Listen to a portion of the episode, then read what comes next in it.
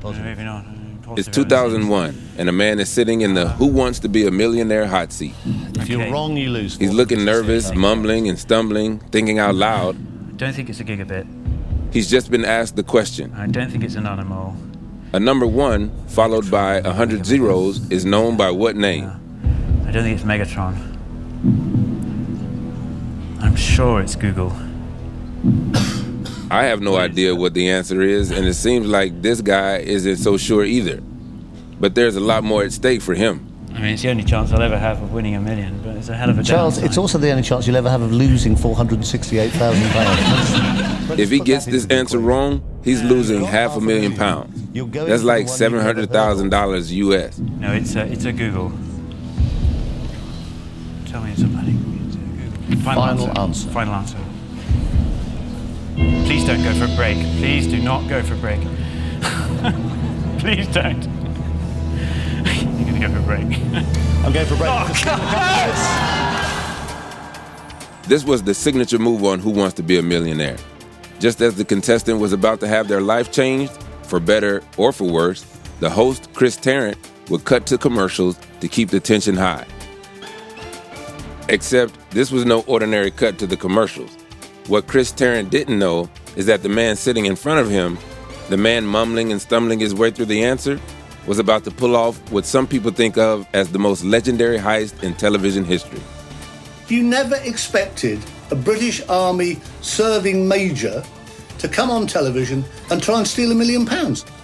I'm Alzo Slade, and from Somethin' Else, this is Cheat, the series that tells the stories behind some of the world's biggest scandals and tries to answer the question is it ever okay to break the rules? Another day is here, and you're ready for it. What to wear? Check. Breakfast, lunch, and dinner? Check. Planning for what's next and how to save for it? That's where Bank of America can help.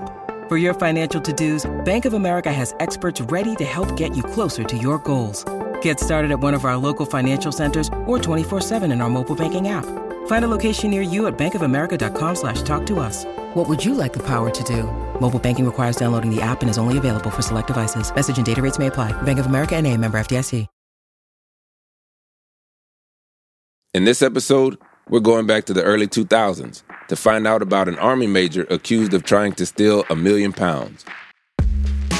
But this isn't your average heist story with fake IDs and people cracking safes and breaking into buildings late at night. This guy wasn't doing any of that. He walked straight into the place, was handed the money, and walked out. In fact, it all took place on television, in front of a live audience and with cameras catching every moment. This guy was accused of hustling millions of people, a robbery of Britain's most beloved quiz show, Who Wants to Be a Millionaire? On the very first show, I gave somebody £64,000, which was an unknown amount of money to be given away on television already in those days. This is Chris Tarrant, the longtime host of Who Wants to Be a Millionaire. Back in the 90s, he was working as a radio DJ when he was approached by a producer with an idea. How about we do a quiz show where the prize is a million pounds? It'd never been done before. At first, Chris wasn't interested. It sounds absurd now because I was very nearly the man who turned down Who Wants to Be a Millionaire. Eventually, the producer managed to convince him to do a pilot. It was called Cash Mountain. And I actually remember sitting there thinking, this is quite good. I'm quite, I quite like this. And so he signed up to do the first series. The name of the show had changed. That terrible title, Cash Mountain, was out. Who Wants to Be a Millionaire? In. But would it be a success? Bear in mind, only one show had ever gone out anywhere in the world. And the morning after the first show, as I walked up the hill in Wembley, a lorry driver came past me, wound the window down, and went, Phone a friend. Phone a friend was one of Who Wants to Be a Millionaire's most famous catchphrases, and it had caught on after only one show. It was a phenomenon. I completely adored Who Wants to Be a Millionaire. I thought it was just the most amazing, simple concept, really, as a game show. This is James Graham, a playwright and screenwriter. He was so intrigued by the popularity of the millionaire format and this story that he released a TV show about it in 2020. Concept is really, really simple. It goes back to almost the basics of quizzing and question and answers. And if you remember, actually, at the time, in the late 1990s, all modern game shows in Britain and the US and across the world were these reality TV shows, things like Big Brother, where you put people into a house and you torment and psychologically torture them for a month, or you drop people out of planes onto desert islands. And here was just a quiz show. It was just, uh, do you know the answer or not? And I remember watching it absolutely baffled. You know, this is a soap opera, this is a drama night after night. You're watching people laying their lives on the line for whatever amount of money they needed. So, this is how the show works. Once you're in the hot seat, you have 15 questions to get to the top prize. And each question corresponds to an amount of money 100, 200, 3, 5, 1,000, gradually building up to the top prize of a million pounds. At any point, you can choose to take the money you've stacked up, but if you answer incorrectly, you lose everything and you're back to broke. One of the great simple things that's actually done quite a lot now, but I don't think it was ever, ever done before, was where the answer to every question, you know, the key to your next rung of wealth is there on the screen. This format is cool to me because all of the answers are right there in front of you. Every question is multiple choice, and you choose one of four answers. And you have three lifelines. You can phone a friend, which lets you call anyone you choose and ask them for help. It could be your mom, your cousin, your brother, your sister, your third grade school teacher. Then there's 50 50, where they take away two of the wrong answers. And finally, ask the audience. The audience votes on the right answer. Usually, game show audiences sat behind the camera, but on Millionaire, the audience surrounded the contestant, and they made it almost obnoxiously dramatic with the music lighting and suspenseful pauses. It was a very intimidating environment. So you just get two people, the host and the contestant, sat in the middle of this amphitheatre where the audience is, is craning over you. It's quite gladiatorial. And actually, one of the most exciting things about the design is the lighting. And in the first easier questions, it's this quite um, bright, nice blue. But actually, as the questions go on and get harder, most people probably don't realize it, but they get much, much darker. So that by the time you get to the million pound question, it's this really intense black. And then, of course, you have the music, this gugung, gugung, gugung pulse that's actually vibrating through the floor, through the console where the contestants are sat. So the poor contestants are sat there feeling this pulse as they go on television to try and win or lose huge amounts of money. It's gripping, it's fantastic. And Tarrant was the puppet master, teasing the audience, building the tension, and probing the contestants. And you're actually in control of people's lives. It's not just about people winning, you know, 250,000 or a million or whatever. It was often the much smaller sums of money, but actually just changed somebody's life. It was just a thrill. I mean, I loved it. And they were really watching at home. At the show's peak, a third of the UK population was tuning in. A third. That's like 19 million people. And you have to remember, this was pre streaming, binge watching. You actually had to wait each week to get your fix. This was appointment television. One family tuning in each week was the Ingrams. Major Charles Ingram and his wife Diana lived in southern England with their three young daughters. Diana was from a family who loved game shows. Her dad appeared on lots of TV game shows when they were younger, and her and her brother were sort of continuing with that tradition, carrying that flame. Her brother actually went on Millionaire and won 32,000 pounds. And Diana, she did the same just a year later. It's like game shows have become a bit of a family business, or maybe more than a bit. Diana Ingram, Charles's wife, had begun writing a book. They had a publisher, and she was writing it with her brother after appearing on the show to give hints and tips about how you get selected, how you use the phone lines, and what you do when you get to the studio, what the experience of being on Who Wants to Be a Millionaire is like. They are certainly representative of a kind of person for whom, for a very brief period of time, Who Wants to Be a Millionaire became their complete life. But despite the family's obsession, Diana's husband, Major Charles Ingram, hadn't really caught the millionaire bug. Charles was an army man, trained at Sandhurst, one of the top military schools in England, and he had risen through the ranks to the position of major. Who is a, a very algorithmically cliche military man. He uses lots of military metaphors. There's a bit bumbling. Imagine Mr. Bean in a military uniform. This guy was definitely not quiz show material. In fact, he says he never actually really watched the show. But Diana was adamant. Remember, it's the family business. She told him, Charles, you need to go on. And somehow he got talked into entering Millionaire. And I just remember thinking with him, oh God, this poor bloke, the peer pressure on him from these other two, you know, obviously are really into it and won lots of money. This bloke is not the brightest. This is not the sharpest, you know, sword in the regiment at all. So we thought, if he's got any sense, he'll look at the first question and go, thank you very much, Chris. I've had a very nice time. I'll take four grand and go. But of course he didn't. Not only did the major stick around, he was about to run the board and possibly run one of the most ridiculous cons the British public had ever seen. More on that after the break. Have you ever felt like escaping to your own desert island? Jane Gaskin did exactly that, trading in the family home to begin a new life in the tropics. But she soon discovers that paradise has its secrets. I'm Alice Levine, and this is The Price of Paradise the island dream that ends in kidnap, corruption, and murder. Wish you were here? Follow The Price of Paradise now, wherever you listen to podcasts. Welcome to True Spies, the podcast that takes you deep inside the greatest secret missions of all time.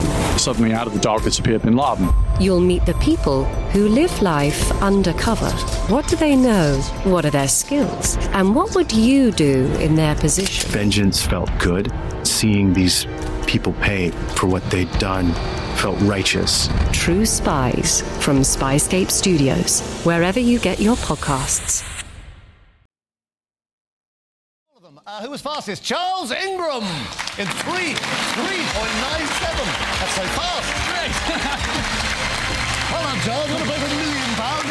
Is the Pope Catholic? In September of 2001, Major Charles Ingram found himself in that dark tent studio, his wife staring down at him in the audience, cheering him on. 15 questions, three lifelines. He gives me all 15 correct answers. He didn't do particularly well that first night. I really haven't got a Scoobies. Now, you got the audience. You can ask the audience. He used, um, I think, two of his lifelines. He'd asked the audience. Yeah, Chris, I'd like to um, ask the audience, please. Okay, audience, let's see if you're Used to phone a friend. Hello? Gerald? Speaking. Hello, it's Chris Tarrant here on Who Wants to Be a Millionaire. Good evening. He struggled on a question about a soap star, one on the location of a river, Gerald, hi. Um, the River Foyle is found in which part? In the language of the Norman Conqueror. I believe it's French, but it's a bit tricky this one because I think they, although they might have. He managed to get up to 4,000 pounds when the horn sounded, marking the end of the episode. It's the right answer. You got £4,000. Okay, Charles, you got. God no. Oh, God, no. He'd have to return to the studio the next day. Great news, Charles. You're coming back tomorrow. You... But based on the first night, the production team, who had done this so many times before, weren't expecting the major to go much further. So there was a bit of a sense with the major. We thought, oh, he's really struggling. And what we rehearsed was he'll be on for maybe one, two questions more. Then he'll be off. So we rehearsed him walking off. This is Phil Davies, the floor manager that night. It was Phil's job to be the eyes and ears of the director down in the studio. What Phil didn't know is that the major and his quiz mad family had a plan, one that they were going to put into action overnight, a new approach, so to speak. So when the major arrives back at the studio the next day, he seems like a changed man.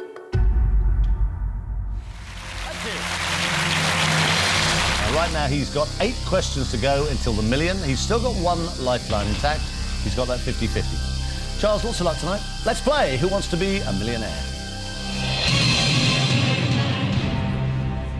I think even he would admit he began playing the game slightly differently. He would he would talk his answers through. I think it's Switzerland. He had this very unusual style of answering the questions. He would always list all of the answers A, B, C, and D. It could be France, I suppose. Then again, it could be Italy, so. Um, or maybe it's the Netherlands. And then he would list them again, list them again, and sometimes he would select a particular answer. I'm going to go for A1. Yep.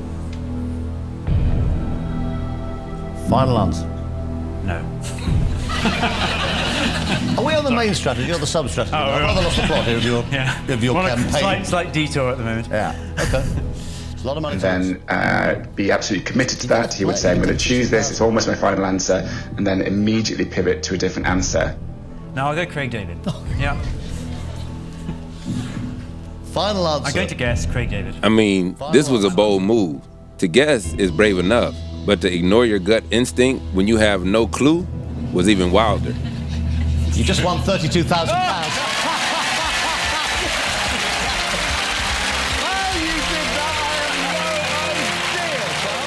He was quite a different animal on day two. He seemed much more tense. Thinking now, he didn't really know a single answer outright at all, all the way through, all the way through to the end. But it did seem to be working. He had used up all his lifelines, but he kept going, fumbling his way through the questions and taking a punt on the answers. When he got to the 500,000 mark, which is already a stunning amount of money that most people would have walked away with, he was asked, Baron Haussmann is best known for his planning of which city?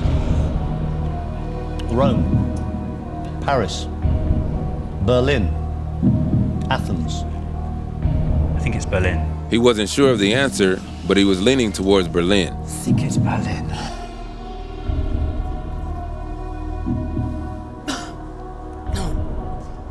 He was just about to give Berlin as his final answer I think it's Berlin.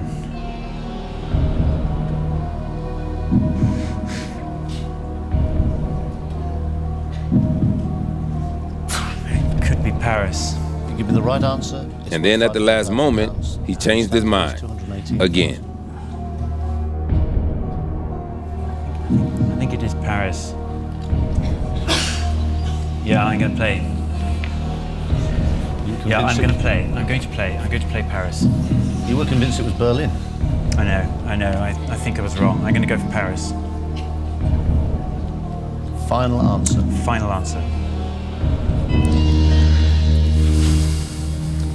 You had £250,000. You did not need to play this question. You thought it was Berlin, Berlin, Berlin. You changed your mind to Paris. That brought you 500,000. The atmosphere was electric. The audience had never seen anything like it. We never had anybody who seemed to know nothing and yet kept playing. And I just thought he was an extraordinarily mad, eccentric, brave guy. Finally, he'd made it to the one million pound question, outdoing his family and the expectations of the crew. His final question was A number one, followed by a hundred zeros, is known by what name? I don't think it's a gigabit. He wasn't sure. think It's a nanomole. Would he be bold and go for it once again, risking everything? I mean, it's the only chance I'll ever have of winning a million, but it's a hell of a chance. Charles, downside. it's also the only chance you'll ever have of losing £468,000. but just put that into the Tarrant tried to remind him how much was at stake here, but he carried on regardless. In the audience, his wife had her head in her hands. She looked worried. I'm going to play googol. Yeah. Final answer. Final answer. Please don't go for a break. Please do not go for a break. Please don't. You're going to go for a break. I'm going for a break. Oh, God. This is The show cut to the commercial break, and Ingram had to wait for the answer that could change his life. The program wasn't recorded live, so what's even more crazy is that at this point, they rehearsed him winning a million pounds, how the check would be handed over, where he'd have to walk, and everything. So, if the answer was wrong now, he'd definitely feel like an idiot. He knew he would lose £468,000 if he was wrong. He then went for googol mainly because he'd never heard of it and he'd heard of the other three. At this point, his wife looked sick in the audience. Think about what a difference a million pounds could make in their lives. And her husband has decided to risk it all. Charles, give me that check. £500,000. you no longer have that. You just won one million! Boom! Glitter cannons go off. Sparkles are falling all over him. The major is crying, hands over his face. His wife is invited down to celebrate with him. Chris Tarrant, the presenter, hands him a check for one million pounds, and the crowd goes wild. One million pounds! He's only the second person in the program's history to reach a million. This dude, who everyone thought was a bumbling idiot, a bit bland, and unlikely to get very far, had played the most daring and exciting game in the show's history. This was what the show was all about changing the lives of normal people.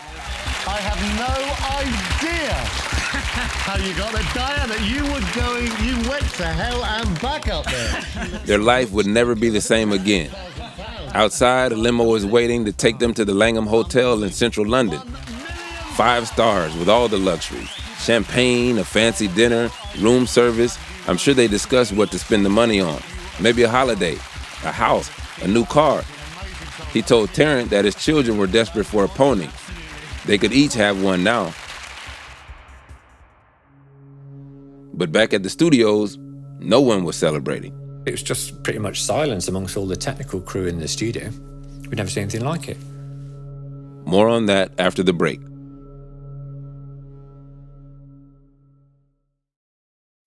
When you need mealtime inspiration, it's worth shopping Kroger, where you'll find over 30,000 mouthwatering choices that excite your inner foodie. And no matter what tasty choice you make, you'll enjoy our everyday low prices, plus extra ways to save, like digital coupons worth over $600 each week. You can also save up to $1 off per gallon at the pump with fuel points. More savings and more inspiring flavors make shopping Kroger worth it every time. Kroger, fresh for everyone. Fuel restrictions apply. Look, Bumble knows you're exhausted by dating.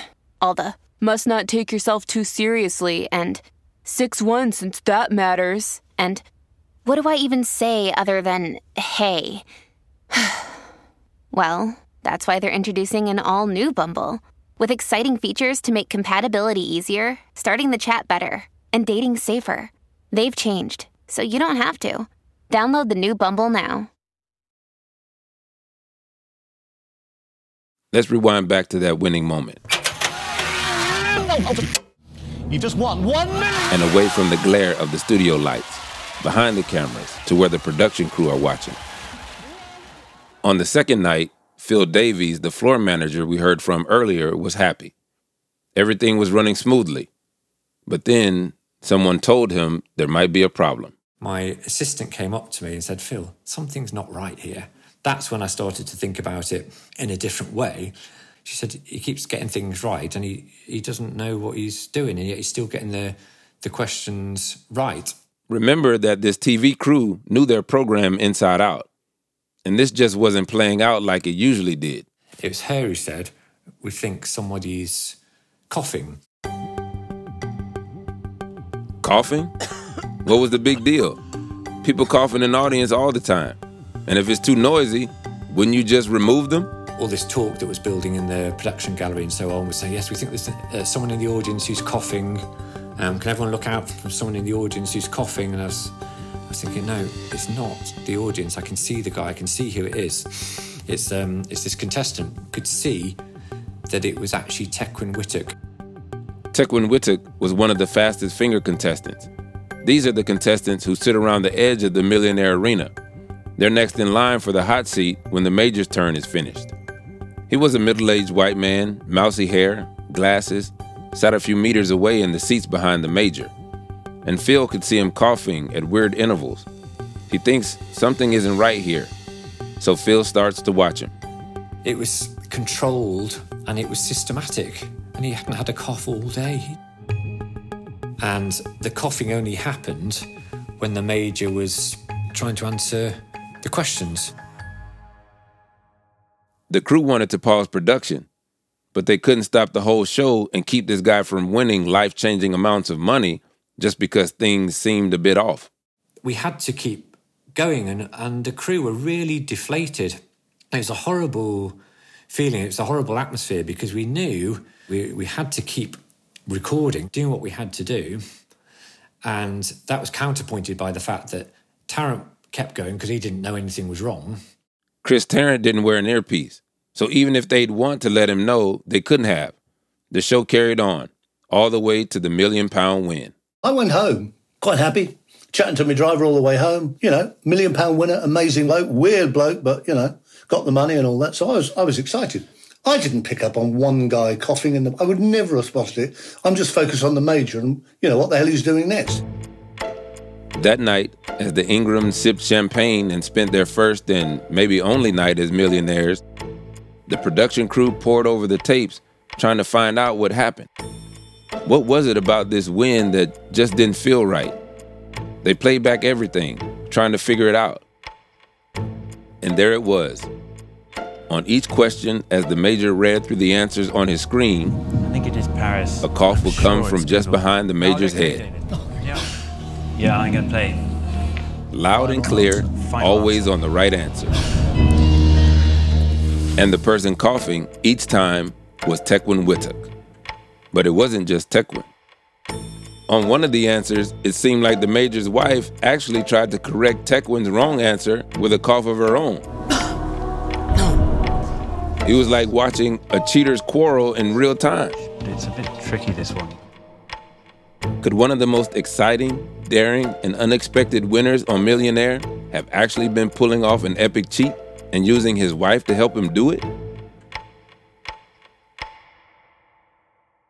A few days later, the celebration was cut short when Charles Ingram received a phone call to tell him that, due to irregularities on the tape, the show was being referred to the police. The broadcast was canceled and their check for 1 million pounds torn up. Charles, Diana, and Tecwen were all charged with conspiracy to commit fraud. They became household names, hounded in the streets. He wasn't known as Charles Ingram anymore. The papers and the public called him the coughing major.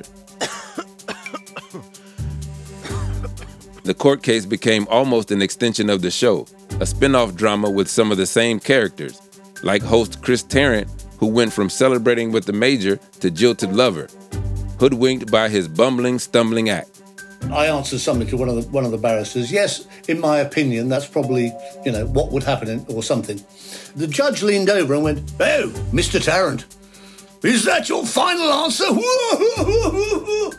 and then when he went to um, five to one, yeah, we should adjourn now until two o'clock. Um, come back at two o'clock. Or as you would say, Mr. Tarrant, we'll take a break. so I found the whole thing bizarre. You know, if you imagine court cases normally are presenting evidence of, you know, CCTV of a crime, a robbery, a burglary, DNA evidence of fingerprints on weapons. This is a very strange case because they're showing clips from a game show, which is meant to be fun and light entertainment. But at the heart of it is a very serious crime.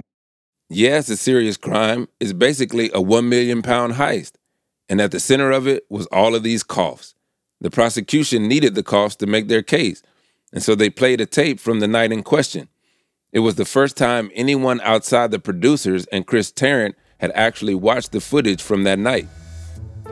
The tape, which is known as Tape G, showed that there were 192 coughs recorded in the studio that night, and that 19 of these were deemed significant.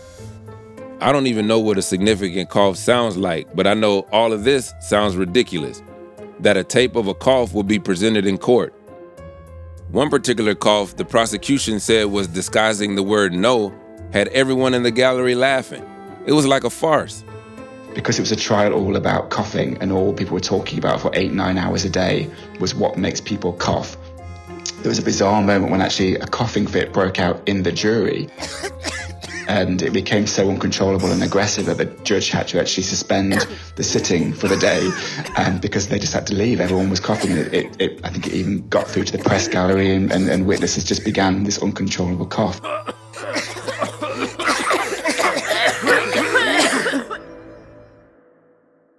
At this point, the whole thing is like a circus.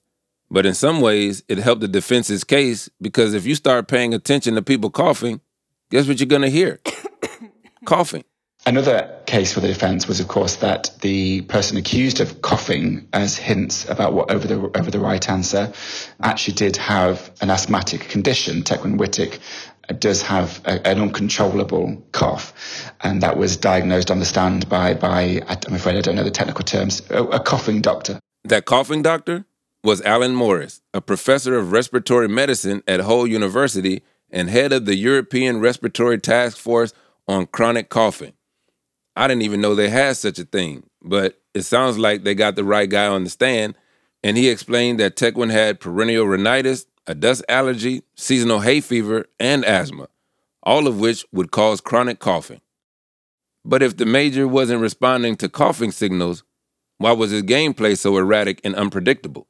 He was playing, his argument was, as entertainingly as he could, because there was a theory amongst the community of Who Wants to Be a Millionaire fans that the more entertaining that you were, the easier questions the producers might give you in the chair to try and keep you going for as long as possible.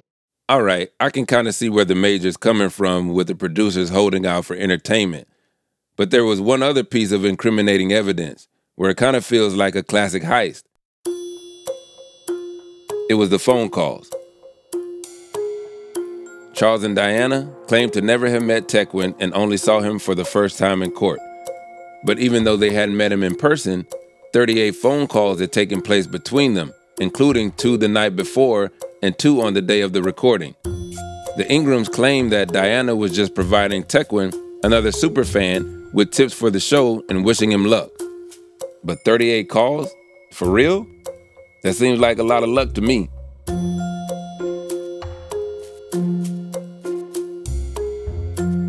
And after weeks of this, Major Charles Ingram, Diana Ingram, and Tecwen Whittock were all found guilty of trying to win money by deception. They were given suspended sentences of up to 18 months, which means no prison. But their reputations were destroyed. The next day, the Army called Major Charles and said he had to step down or they would fire him. Charles Ingram, the major who cheated his way to a million, humiliated, his life in ruins.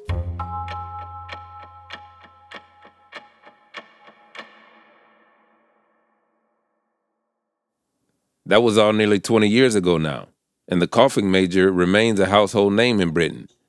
The majority of people thought justice had been served. That's what you want to hear, right? You know, that the cheats didn't get away with it this time, that they'd been caught breaking the rules. But as we all know, over time, stories have a tendency to change. And in this case, theories have circulated that this story wasn't as straightforward as it seemed two decades ago. I think the real joy of this story for me is that myself, like almost everybody in Great Britain, when they were watching this scandal, were absolutely convinced of his guilt. Here's James Graham, the playwright again.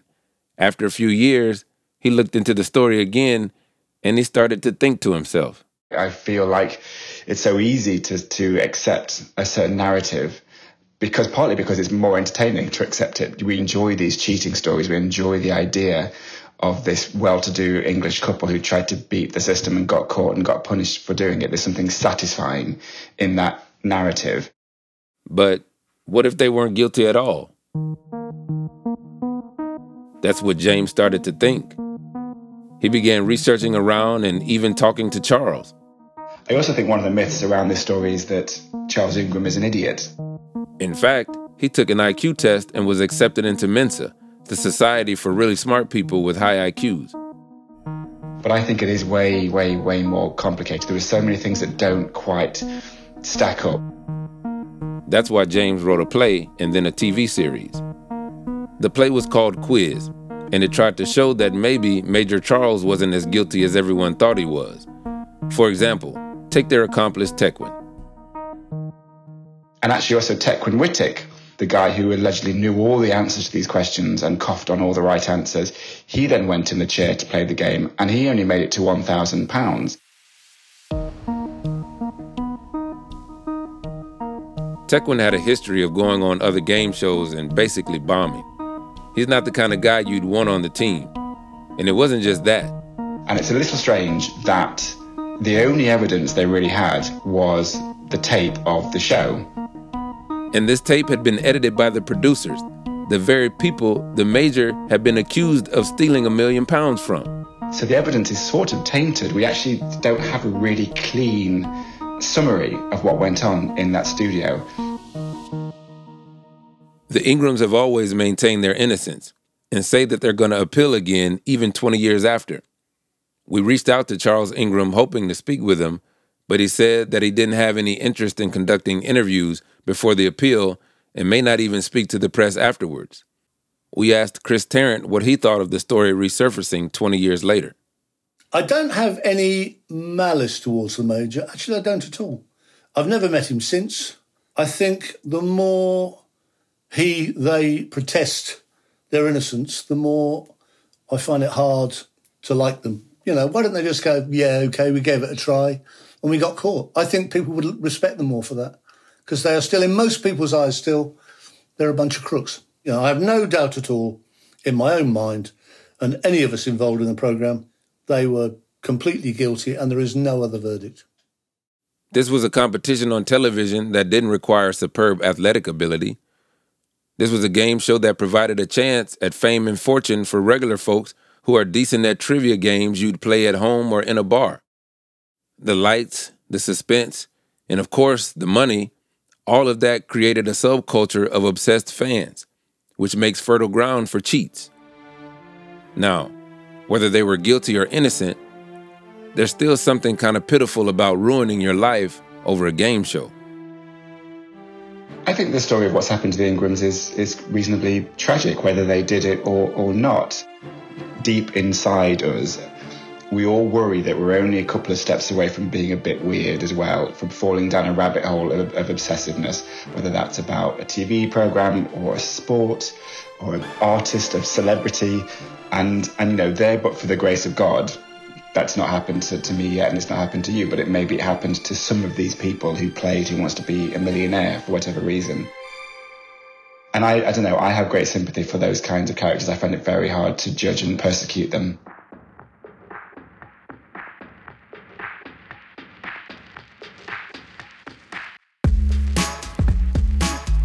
Hey folks, thanks for listening. Just a reminder to follow Cheat wherever you get it, and please do leave a rating and a review if you like what we're doing. It helps other people discover the show, and we want more listeners. Cheat is written and presented by me, Alzo Slade. The producer for this episode is Hannah Newton. The series editor is Joe Sykes. The original idea for this show was developed by Tom Fuller.